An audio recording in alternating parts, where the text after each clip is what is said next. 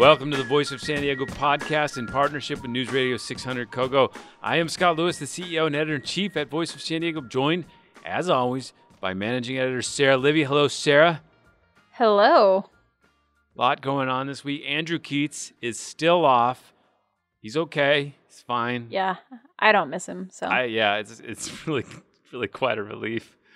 Uh, everything's going quite well. Finally, uh, coming up on the show today, we're in the middle of a packed PolitiFest.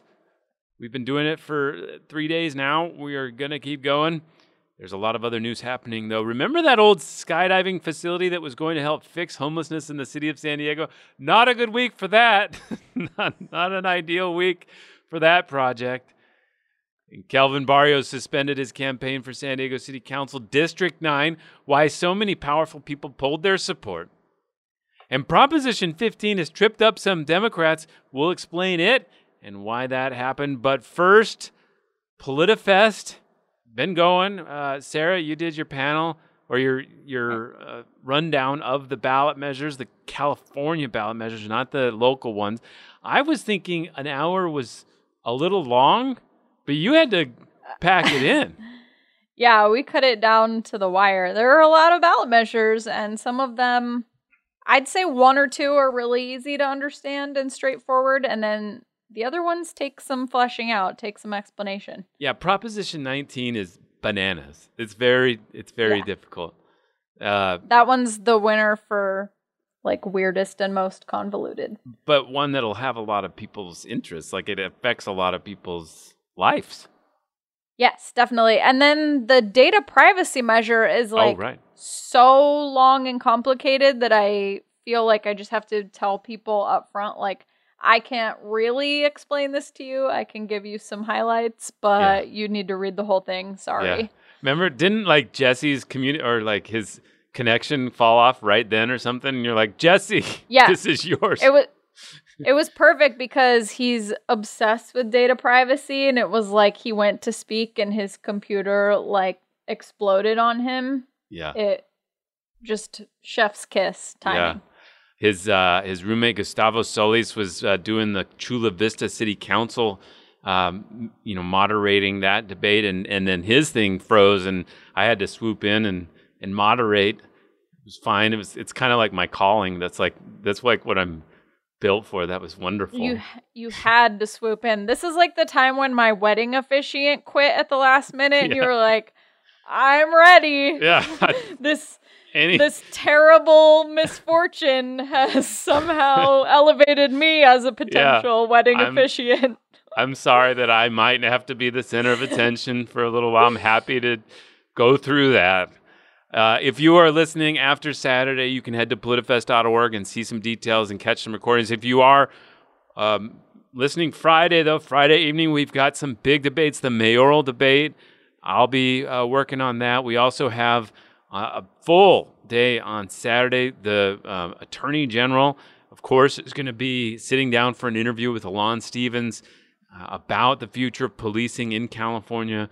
Alain Stephens from the Trace going to be a really good discussion. I think we've got um, so many things going on, dozens of community conversations about um, policing. We also have a redistricting panel. We're going to talk about redistricting. Redistricting, Sara, is at the heart of the republic. What you, you know, representative democracy depends on what you are actually representing. Very passionate. Yeah, I mean, that is true if you know we have a republic, which who even knows anymore? Right. Still yeah, important. Could, Still know. important.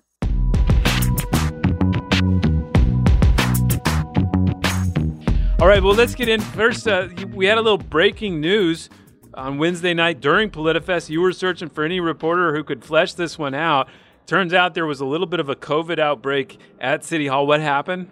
Yeah, so we don't know um, some of the specifics, but what we do know is that um, somebody who attended Tuesday's city council meeting um, soon after tested positive for COVID, and that led to, you know, basically everybody who was at that meeting, which did include several members of the city council, uh, being quarantined for two weeks, and so it's it seems like COVID has come for the council, come for city hall um, shut a lot of things down. This was not a, this was a downside of PolitiFest is that not only were uh, all the reporters busy doing PolitiFest, but actually all of the people who work for the city were also appearing at PolitiFest. So that was a fun wrench. Yeah, yeah. Well, we managed to get it though. Went up with the story Wednesday, and uh, it was a it was a good one. Wednesday we had a lot of great news. There was also, uh, I guess it wasn't great news for the city, but it was a good news piece for us. Yeah, that's like the paradox of all journalism. right. uh, Lisa Halverstadt broke the news about the navigation center that Mayor Kevin Faulconer has been trying to get going for San Diego's East Village downtown. Remember, uh, let's just do lay the groundwork for what happened years ago. The city facing pressure from philanthropists to come up with something, especially one philanthropist named David Malcolm, to come up with a kind of navigation center where homeless people could go and get information about care and shelter. Uh, decided to rush the purchase of a building that David Malcolm owned or had taken control of and turn that building, which was an indoor skydiving center, into this navigation center for the homeless. Now, navigation centers, as you point out often, Sara, are kind of on the vanguard of homeless solutions across the state, with one crucial difference. Yes. Which is? So the state has, you know, been funding homelessness solutions um, in a big way over the last few years, including these navigation centers. But the the difference I think that you're alluding to is that um, other homeless navigation centers do this thing where they house the homeless. They have places they, for them to be. They, they provide them a home. Do they have skydiving suits though?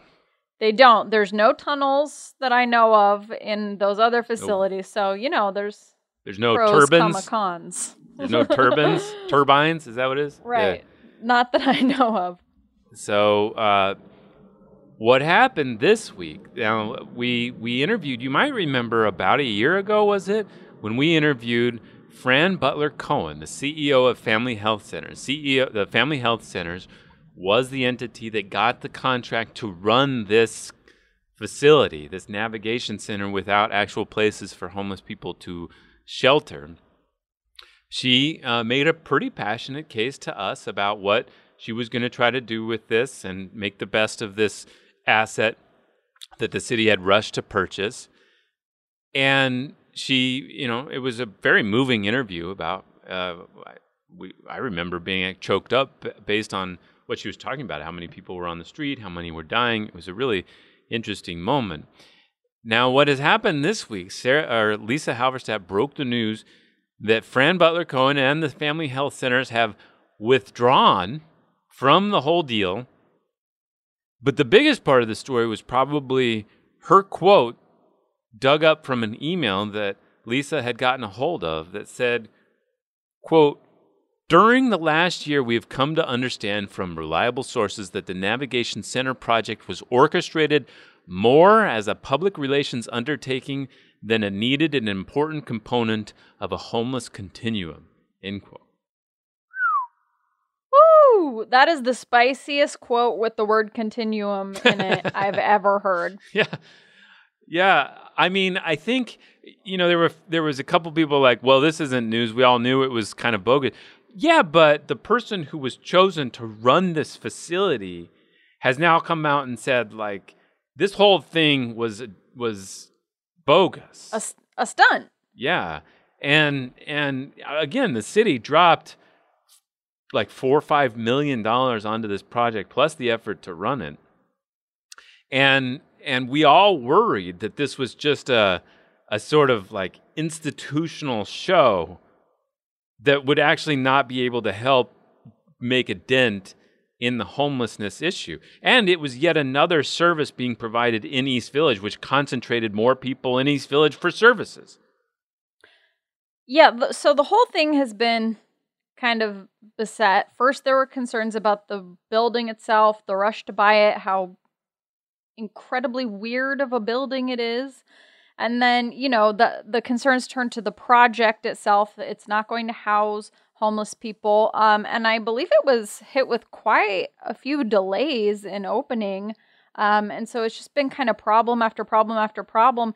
And I feel like the one thing that it truly had going for it was that a very serious, important person like Fran Butler Cohen said, No, this is a good idea and we're going to make it work. And we um, care about this deeply. We care about solving this problem deeply. And we're here to do good work. And now, I mean, she is scathing I, in her assessment of how it has gone.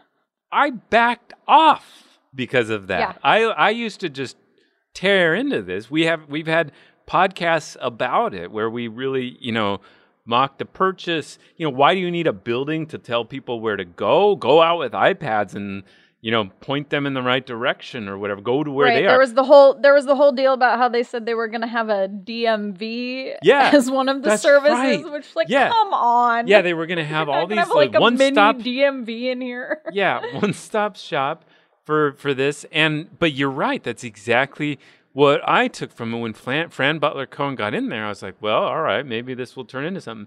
This is just a brutal development for the city and and for the um, uh, mayor, who's again most serious sort of legacy problems in his in his administration is just this just continuum there you go of botched real estate efforts right? Like it's just really quite impressive at this moment.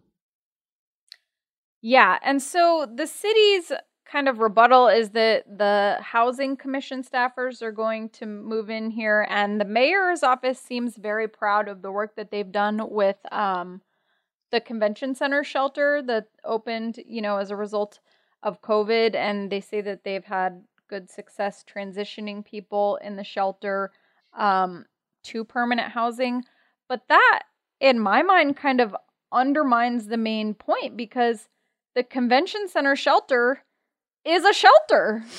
And so you're saying, hey, it turns out it's successful when you house people and provide them services while they're housed. And the navigation center, to my knowledge, still isn't going to do that. So, Yeah, just an extraordinary saga. Now, obviously, the city can rest on the idea that the building in such an important part of the city of downtown is probably still worth a significant amount of money. They could probably turn it into, I got an idea, housing. It's Like, that somebody might be willing, I know, somebody might be willing to buy it and turn it into something that they could, you know, actually put people in. So, um, tough development there. Great reporting by Lisa Halverstadt on that one.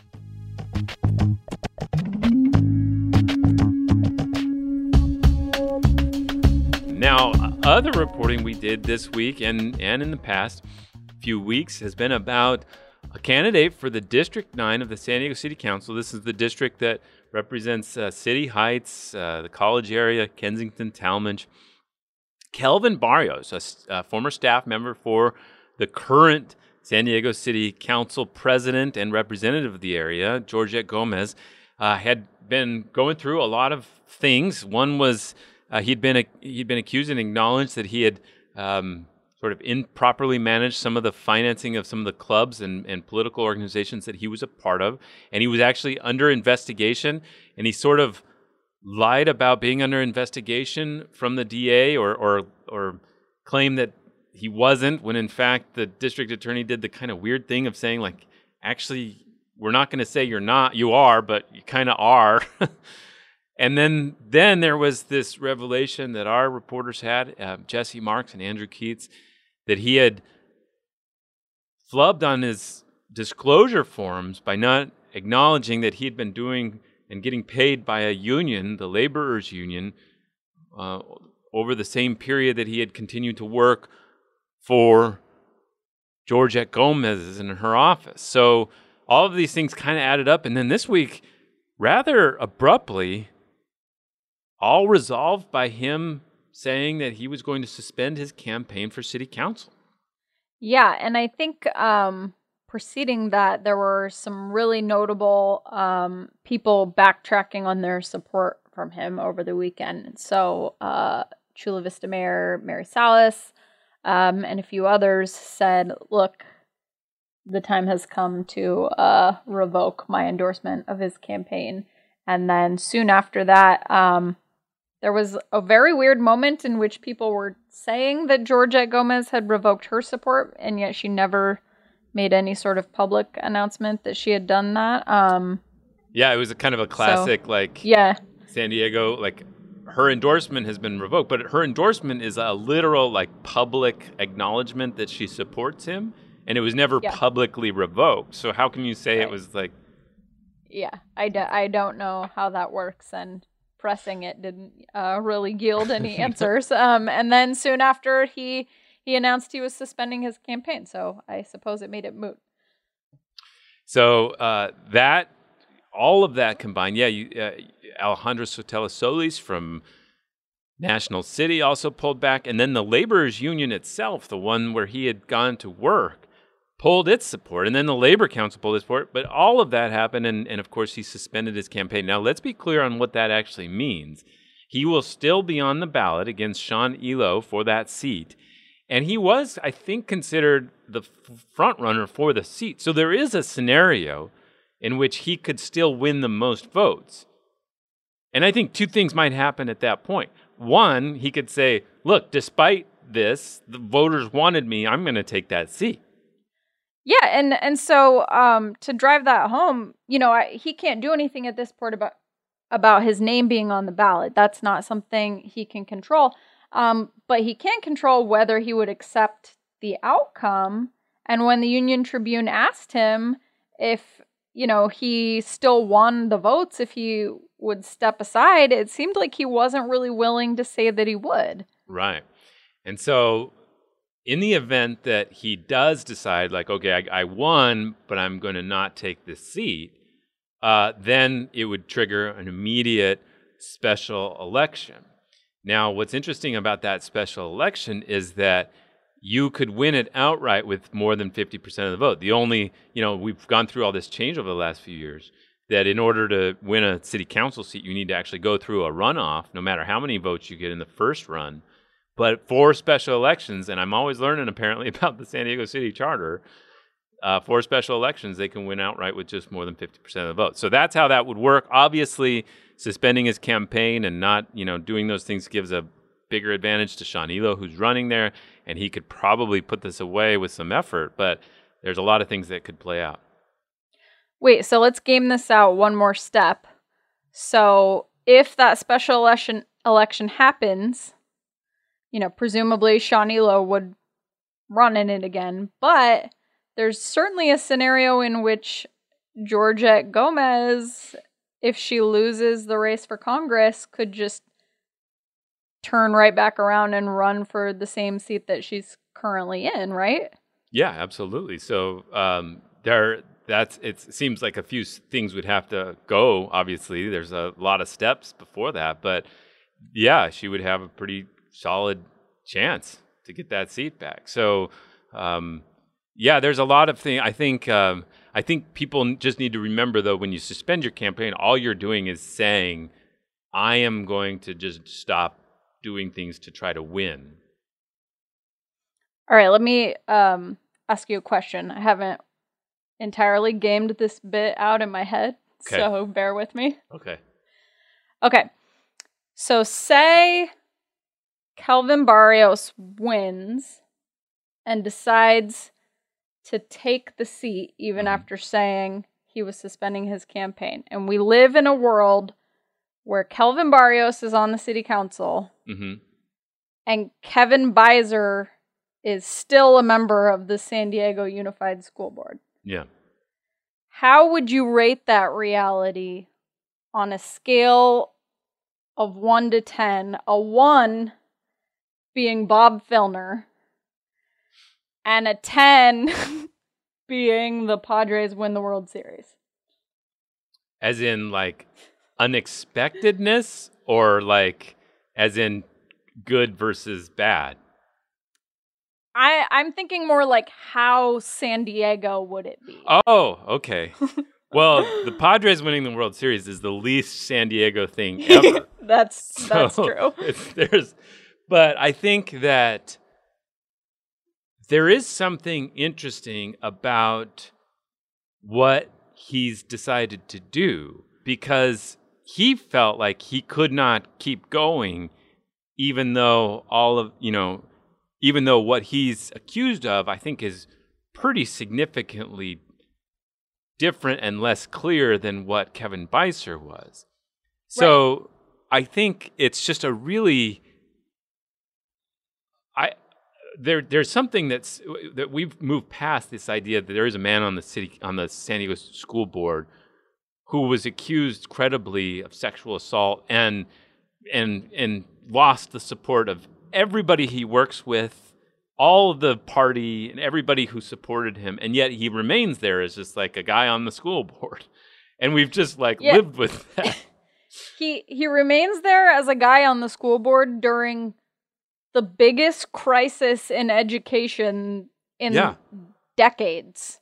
Yeah, and so he can't be a, a, a strong leader in this moment, and yet there he is, one of five, with that responsibility. And so, yeah, I think it indicates that Barrios felt a lot of heat in ways that maybe we don't know about because um, because similar because the heat on the surface seems like something that in the age of Trump and San Diego ness you might be able to like persevere through. Oof, San Diego man.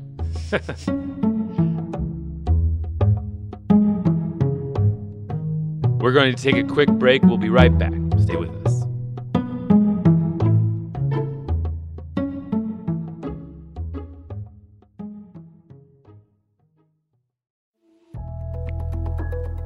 If you run a local small business or nonprofit, Voice of San Diego has started a project to help you. We're offering sponsorship and marketing packages with major discounts to help you get the word out about your organization. We're hoping to make it easier for small businesses and nonprofits to promote their products and services this year on this podcast, as well as on our website and newsletters. Get more details and sign up for a chance to join the program at vosd.org/boost. Again, that's vosd.org/boost.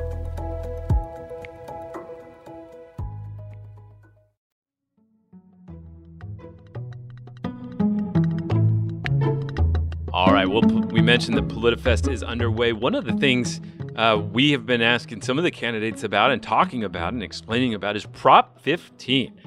Now, again, I encourage you to go watch the uh, rundown that Sara Libby and Jesse Marks did as they explained all of the California, again, the state ballot propositions. Propositions are state, measures are local. I'm glad they made that change, by the way. Like, that's kind of yeah, nice. it's nice. So the propositions. Now, Proposition 15, let me see if I can do this, Sara. Basically, since the 70s, uh, house or property values have been capped. Uh, if you live in the same place or if you own the same building for a long time, it can only go up in value by 1% per year.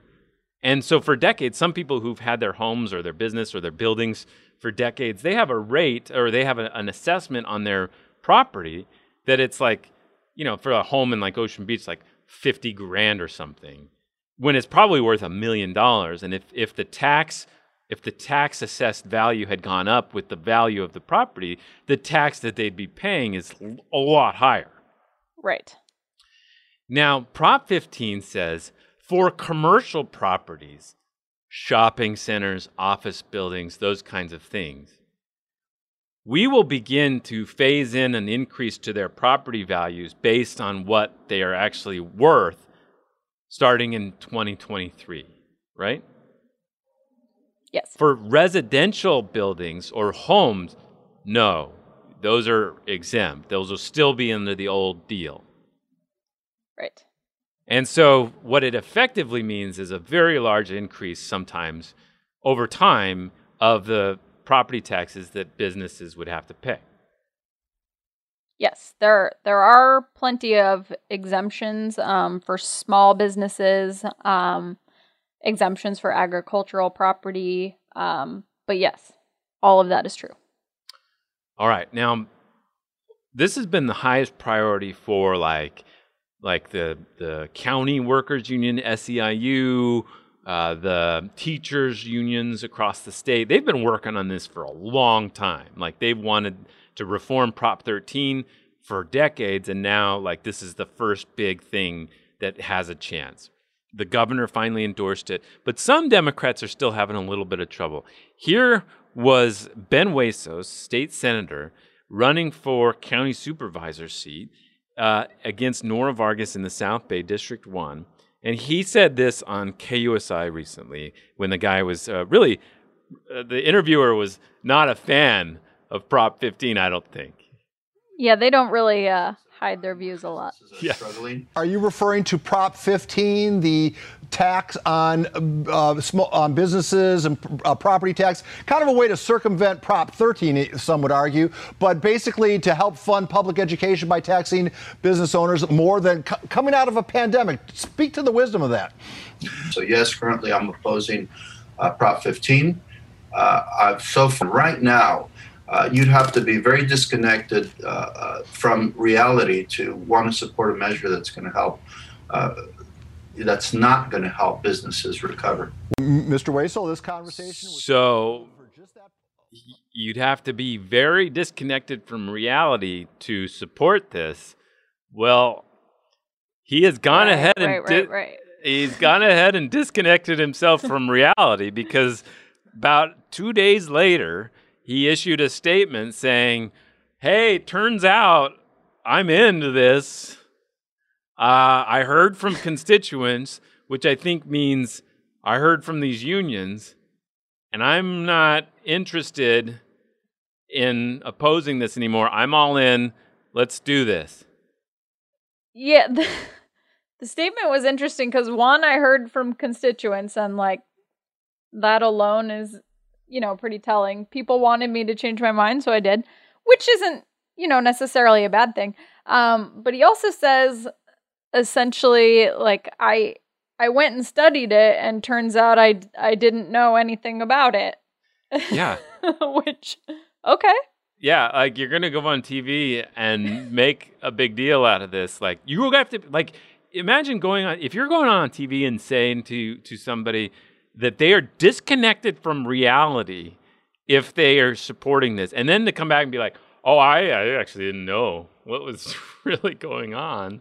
Yeah. Uh, he said in his statement, uh, these these constituents, business owners, teachers, public safety personnel, shared with me the importance of this measure and and how badly we need this revenue to improve our schools and deliver essential public services.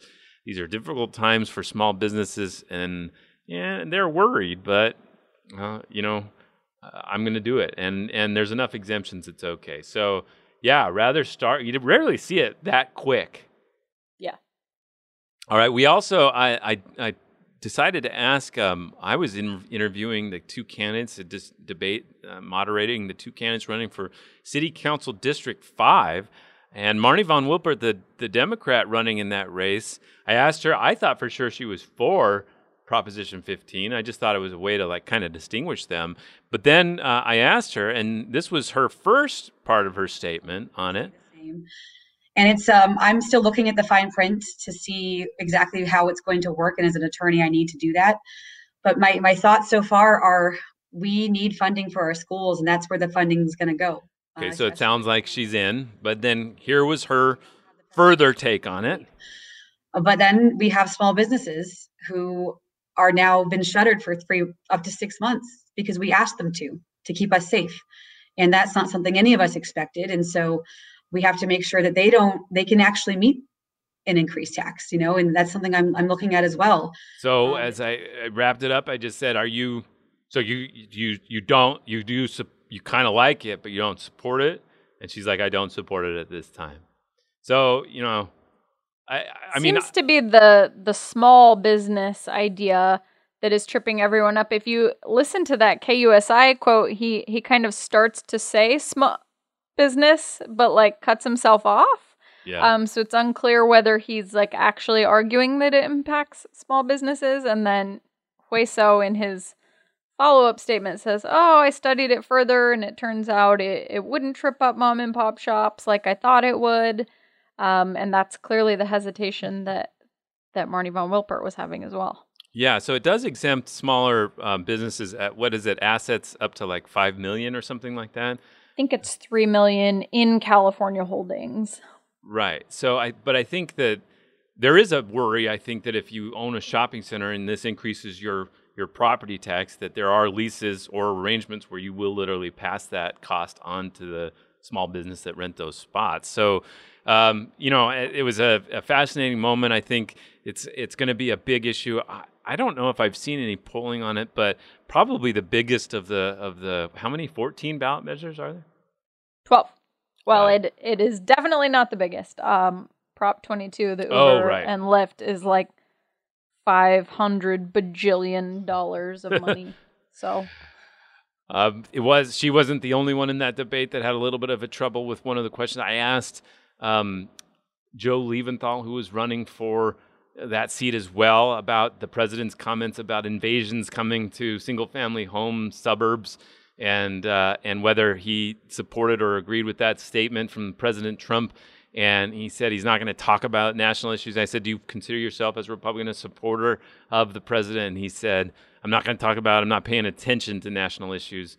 Um, so both of them are kind of like you know, they obviously have thoughts on these things, you know, but they're not willing to share them. Yeah, it's kind of like every time President uh, Trump says something insane and they try to ask Republican senators about it, it's like, oh, I haven't heard about what the president's been saying. I, I, I couldn't tell you. I don't read Twitter. Yeah, exactly. Yeah, I don't listen to news. I don't know things. All right. Thanks for listening to the Voice of San Diego podcast. It's the most popular public affairs podcast in San Diego.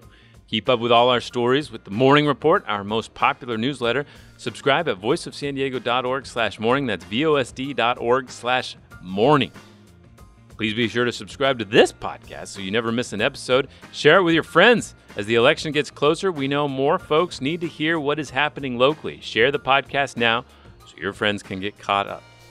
A link you can use is vosd.org slash pod or share this episode from your favorite podcast app. I'm Scott Lewis, CEO and editor-in-chief. Sara Libby was our, is our managing editor, and this show was produced expertly by Nate John. And just a shout out to the product team at Voice San Diego running the PolitiFest and the operations team. It's a big deal for us all. We're learning a lot. Thank you for your service. Thanks for listening.